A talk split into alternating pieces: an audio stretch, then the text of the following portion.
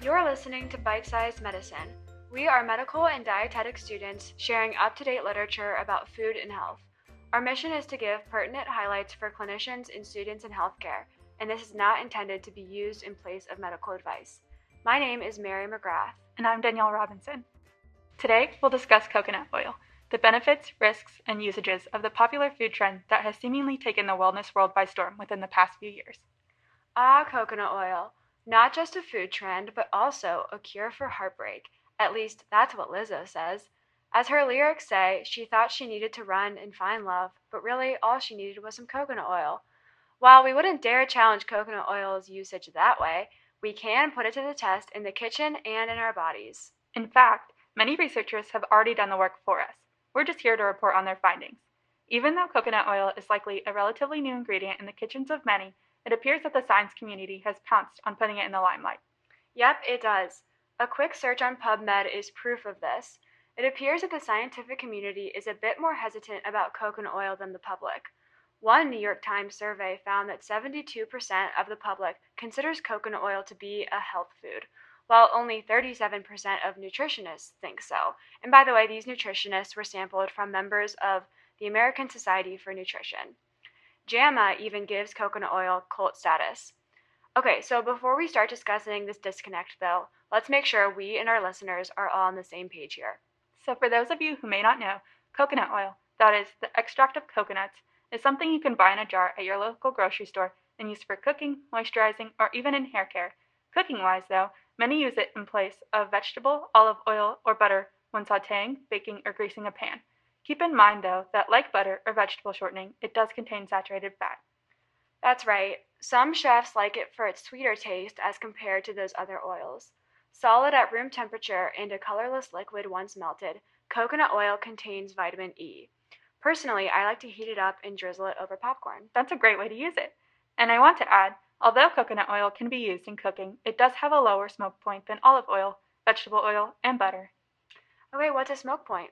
A smoke point is basically the temperature at which the oil starts to burn. So, coconut oil's lower smoke point means that it shouldn't be used for high temperature cooking. Okay, good to know. So now that we have a common understanding, let's get into the nitty gritty of the episode today. To start off, let's focus on coconut oil's effect on cholesterol. Several studies report that it can increase cholesterol, and that's all kinds of cholesterol. This includes both HDL and LDL. And how does it do this? Through a predominant substance in the coconut oil called lauric acid, a fatty acid that is synthesized in our bodies into substrates for cholesterol.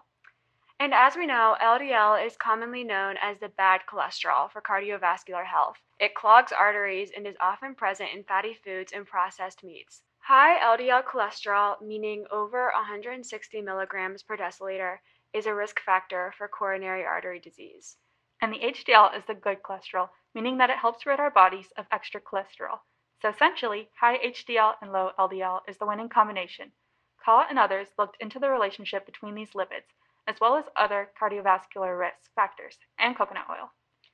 The researchers compared the effects of coconut oil, butter, and extra virgin olive oil among healthy men and women between the ages of 50 and 75 in the general population. They did this through a randomized control trial.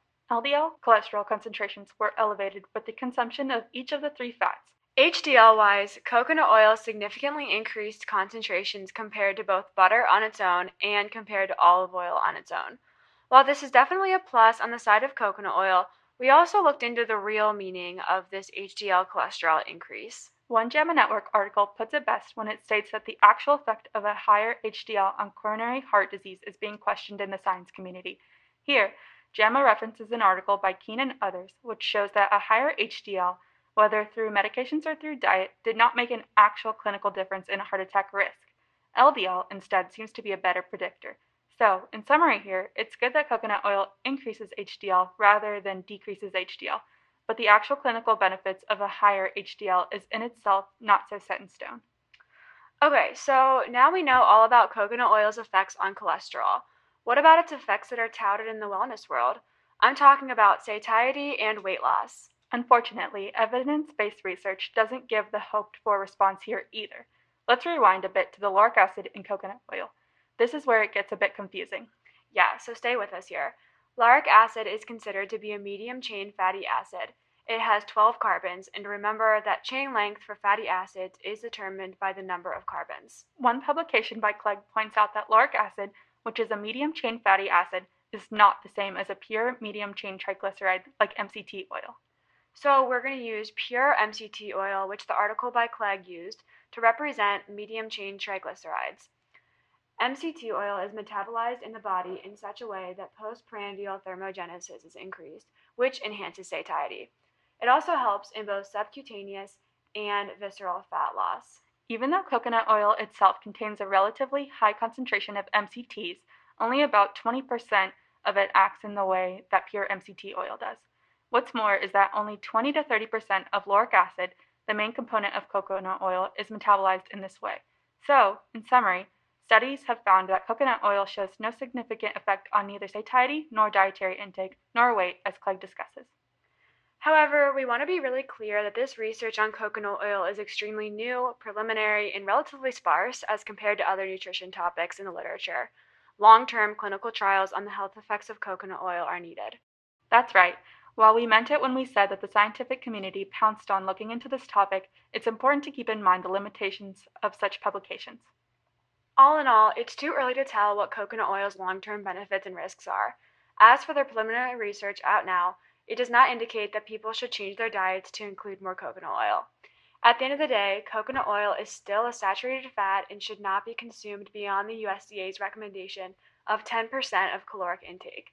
This means that a typical adult eating about 2,000 calories per day should limit their saturated fat intake to about 1.5 tablespoons or less.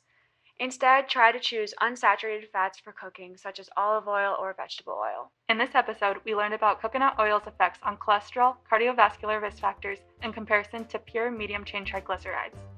That's, That's today's taste of bite sized medicine. Thanks for listening.